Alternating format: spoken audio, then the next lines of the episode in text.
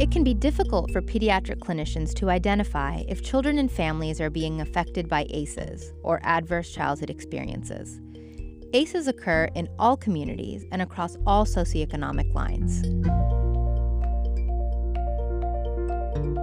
Universal ACEs screening gives pediatric clinicians a way to ensure kids and families don't fall through the cracks and that they get the resources they need for a healthier future. You're listening to Voices from the Field, a podcast where we explore the perspectives of provider screening for ACEs and toxic stress. I'm Lena Singh. In this episode, we speak with Amy Shriver, a pediatrician in Des Moines, Iowa. In addition to her own pediatric practice, Amy provides technical assistance to other pediatric clinics to help them implement ACEs screening. She also advocates for trauma-informed care at the statewide level with a nonprofit called Iowa ACES three sixty. Thanks for joining us today, Amy. Thank you for having me. So we invited you onto the show today to talk about your work advocating for ACEs screening in pediatrics. Could you tell us, what are Iowa ACES three sixty and the ACES Pediatric Project? Sure. Iowa ACES three sixty is a nonprofit uh, that was established in two thousand eleven. We had a, a guest speaker come talking about ACEs, and there were a lot of stakeholders there who were interested in early childhood brain development and well-being. So that was a very big motivator for us to say, now that we know this information, do we care about it, and what are we going to do about it? And why would you say that these initiatives are important in your state? Well, I think that, like any other state, we care very much about our children, and we care very much about how they're doing. And and we're paying a lot of attention to uh, their school readiness and their school performance. And like many other states, we're seeing that, that kids um, are struggling with their third grade reading scores, they're struggling with graduation, and then we see them struggling in adulthood. And uh, when we learn about the science behind early childhood trauma and uh, toxic stress, we have a better understanding of why those things might be occurring. Uh, as a general pediatrician, I feel very passionate that we are uh, a great point of access for young children and families to be able to talk about these things and be able to screen for these things and be able to provide resources for families, and then be able to check back in with them and make sure that we're accomplishing what we need to do to help them be successful.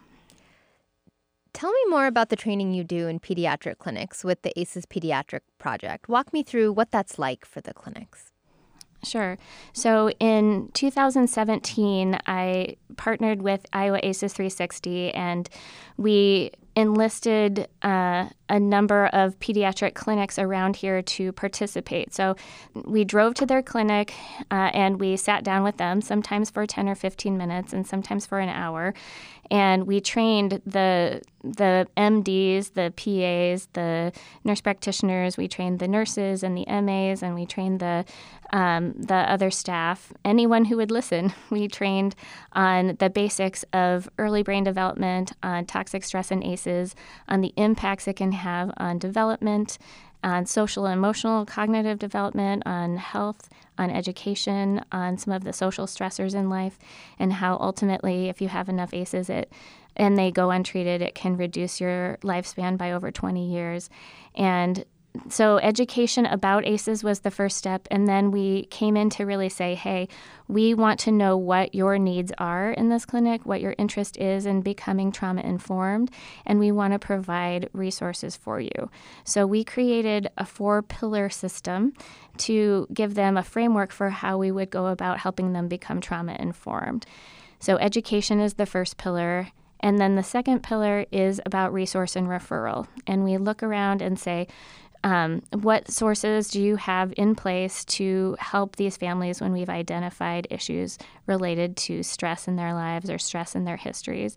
And then the third pillar is about screening. And the final pillar is climate and culture. How can you look at your clinic's policies and make them trauma-informed? How can you create a climate that feels safe and welcome and reduces re-traumatization? And uh, so those were the four pillars that we were offering technical assistance for them. And how have providers reacted to the training? Well, First, I learned that not everyone knows as much about toxic stress as I thought. And when I brought this to some of the primary care providers, they really had no idea about it, and that was shocking to me. The majority of people really didn't know what I was talking about. And then the other thing that was surprising to me as we were beginning this program was that some people, it took a while for them to understand the concept that that trauma and adversity are universal experiences. We know in Iowa that at least fifty-six percent of Iowans have experienced at least one A C E, and that it's very common in our children. And when I'm talking to these providers, they have this idea that maybe only certain people experience A C Es, and maybe maybe you can tell just by looking at them if they've experienced A C Es. And we know statistically that that's not true, and we know that A C Es can transcend um, the economic boundaries or any um, ethnic boundaries, and we know that everyone's can be susceptible to trauma. So uh, that surprised me that that people didn't really understand that A C Es are universal and that screening should be universal. What seems to resonate most with providers? Well, when I talk about Uh, stress and adversity, often I'll talk about grief. And um, grief is a universal experience for people that they can understand. And so that, that resonates with a lot of people. And then when we talk about other forms of adversity, like um, substance abuse or mental health issues, I think people really um, start to understand that. So we try to give specific examples of you know, people that we've seen in our clinic and how we've been able to um, use our knowledge and training specifically to help um, children. What have been some of the outcomes of the A C E S Pediatric Project? Well, one of our goals for the Pediatric Project was to uh, discover some of the barriers or pitfalls to implementing A C Es screening and implementing trauma-informed care. So as a pilot project for the first year or two, we were able to kind of collect those, and we understand that providers see their time as a really big barrier. Uh, so that was one thing. The other, um, I guess, results of what we have done were to um, produce a module for training. So we understood that driving to these clinics and sitting down for an hour was pretty labor-intensive for us, hard to arrange for them, and we weren't really capturing everyone in the clinic all the time. So we wanted to take the knowledge that we were sending to them and put it in a form that was a little more usable for everyone. So we created an online module Uh, which is a training. It's an A C Es one oh one training that explains uh, the Iowa A C Es data and uh, the potential problematic health and social and economic outcomes of A C Es, and that explains uh, how you can use trauma-informed care in your clinic. So we're excited about this, and it's being widely disseminated in Iowa, and we're finding people from other states that are interested. It's become a, a a user-friendly tool for people. And Iowa also has a partnership for resources and referrals called First Five. Can you tell me a little bit about this? Yes, I love First Five. First Five is something that a twenty-first century pediatrician cannot live without. It promotes screening in the first five years of life for social and emotional development and mental health, for primary care providers to use this screening to identify Uh, stress in the family, and then provide a resource for referrals that is kind of a one-stop shop for pediatric providers. So, for example, um, we have specific forms that are handed out at each well child visit that have specific surveillance questions about development for children, and then the same form has questions about family stress. So it says, are you experiencing any stress? None, mild, moderate, severe. There's a little menu underneath where you can circle or write in your own uh, stress that you're experiencing. And then we use these screening tools at every visit. And when they come up abnormal in some way, it allows pediatric providers uh, to enhance the conversation, to ask a little bit more about what's going on in the family. And then if a referral is indicated, it's quite easy to just fax it to the First Five in whatever county the provider is working at. And the First Five care coordinators will call the family, and they can call the family in about one hundred eighty different languages and talk to them and go through what stresses they're experiencing or what concerns they're having. So, for example, I had a mom come in with a two-month-old, and I do the screening even at two months, and the mom was um, circled moderate stress, financial, and I asked about that, and she said, well, I really would love to go back to work to help my family support themselves, but I have this two-month-old, and I don't have any childcare for them, and we just really can't make, seem to make ends meet. So I sent the form into First Five, and the First Five Uh, folks contacted this mom within two days, and in doing so, they helped her uh, apply for a job, and they helped her with the current financial situation. So they, it was the middle of December. They got her heat turned back on and her lights turned back on, and they uh, provided her with resources for inexpensive or free diapers for her two-month-old. And um, then in further screening, they realized that she didn't really have enough uh, money for Christmas presents for her older kids, so they found clothing and Christmas presents for the older children as well.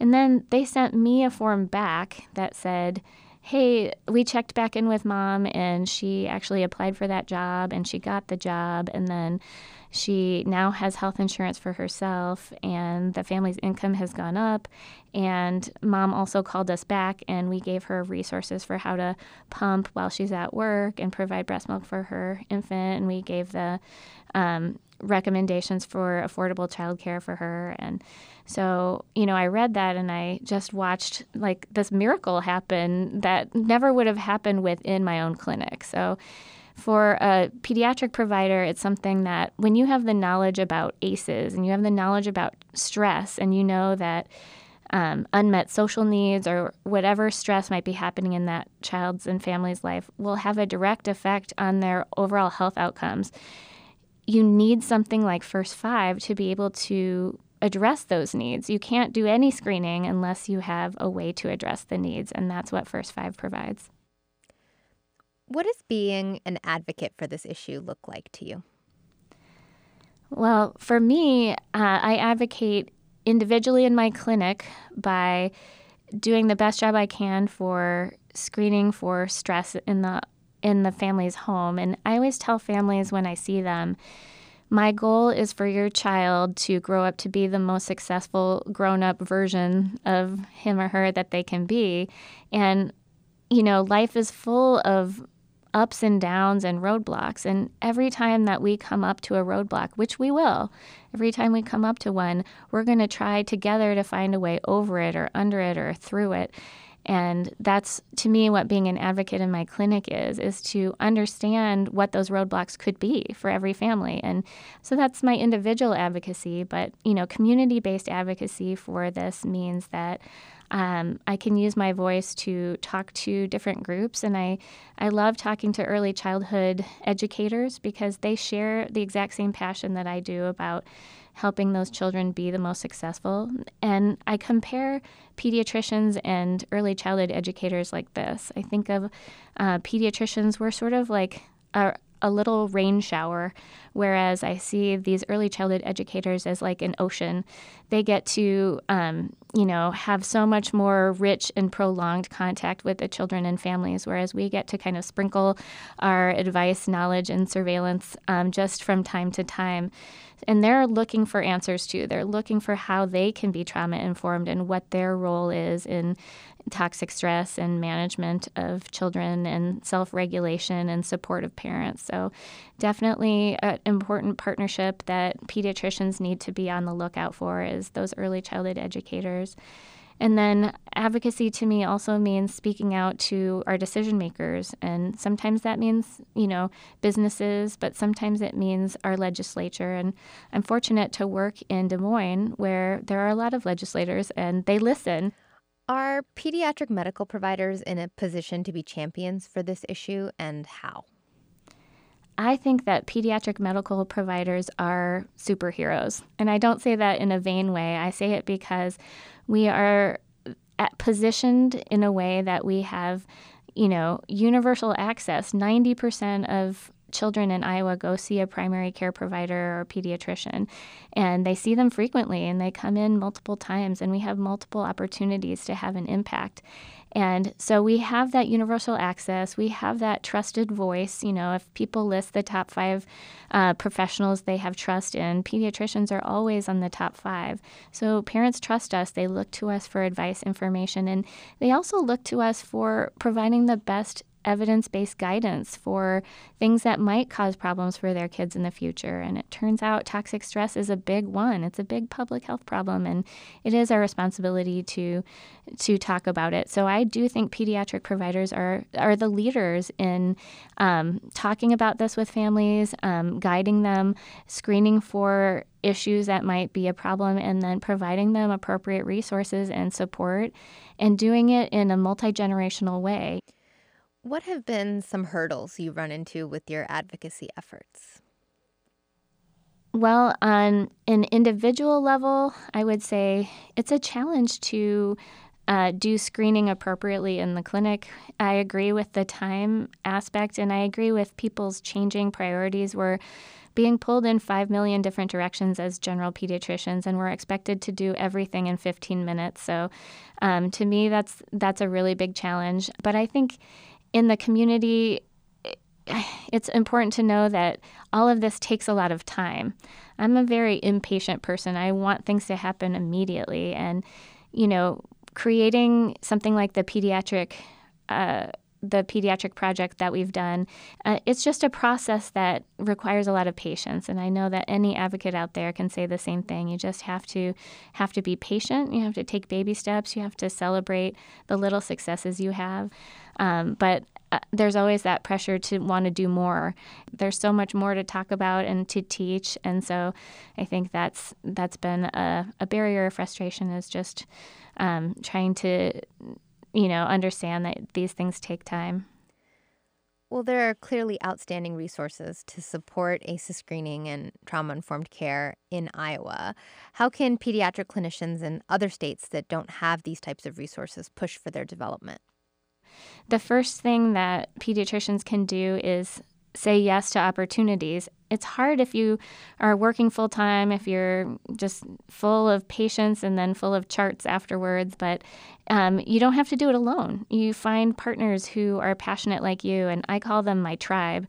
Um, so finding all these partners and bringing them together to find solutions and work together and build on the successes that have already been done, I would say is is the way to go. So if I were in a different state, I would, you know, reach out either by social media or contacting my American Academy of Pediatrics chapter and say, who are the champions that are out there that care about the same things that I do, and how can we get together and have this discussion? And one thing that Iowa has been great about is really trying to work together as a state. So we have, over the past two years, had a statewide meeting on resilience, and we talk about goals for the future, and we, we talk in big groups, and we meet in small groups, and we get to know each other, and we pass out each other's cards, and we email each other, and we continue to maintain contact. So um, I think it just it takes time and patience and a lot of emailing and a lot of Um, Skype calls, but these are the ways to build a movement in your state. I know I look to other states as a model um, for um, how they're doing things. California has so many resources, as you know, and then Washington has been a big resource for us too. We've invited a lot of people from Washington to come talk to us, and the good thing about this field is that people aren't afraid to share.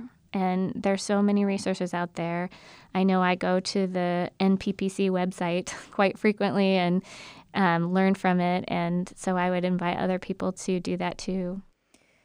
And if starting at the statewide level seems too ambitious at first, how can pediatric clinicians begin advocating for a focus on A C E S prevention and resilience in their own communities? The first thing that I would say for primary care doctors to do is educate your clinic and just make sure that everyone in the clinic knows about early brain development, A C Es, toxic stress, and resilience. And that's that's not hard to do. There are so many people out there who want to talk to you about that. Once you've educated, then look around at your resources. What do you have for people out there? Do you have a social worker? Do you have an integrated uh, mental and behavioral health specialist in your clinic? Look at what resources you have or what resources you don't have as a clinic, and then work toward building what you need. And then the third thing is everyone should really do everything they can to screen for A C Es and current levels of stress and unmet social needs in their clinic. Because if all you're doing is screening for development, if all you're doing is looking at kids' ears, then that's that's not enough. We need to be looking for what's happening in their homes, what's happening in their communities, um, because if we don't look and we don't ask, then we're not going to make the big impacts and the big differences in their lives that they need us to make. So that's what I would say is start with your own clinic, and then in your community, um, be a volunteer if you have time, if you have the willpower, if you like to talk about things. I know that communities are really looking for pediatricians to go out and talk. You can talk at early childhood uh, meetings, and you can talk at, talk at preschools, and you can talk to parent groups, and find those places within your community that are interested in hearing a pediatrician's voice, and, and be that voice and spread the word. Thank you so much for talking with us today, Amy.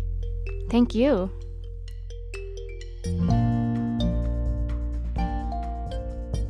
That was Amy Shriver, a pediatrician in Des Moines, Iowa, who is advocating for A C Es screening and trauma-informed care at the statewide level.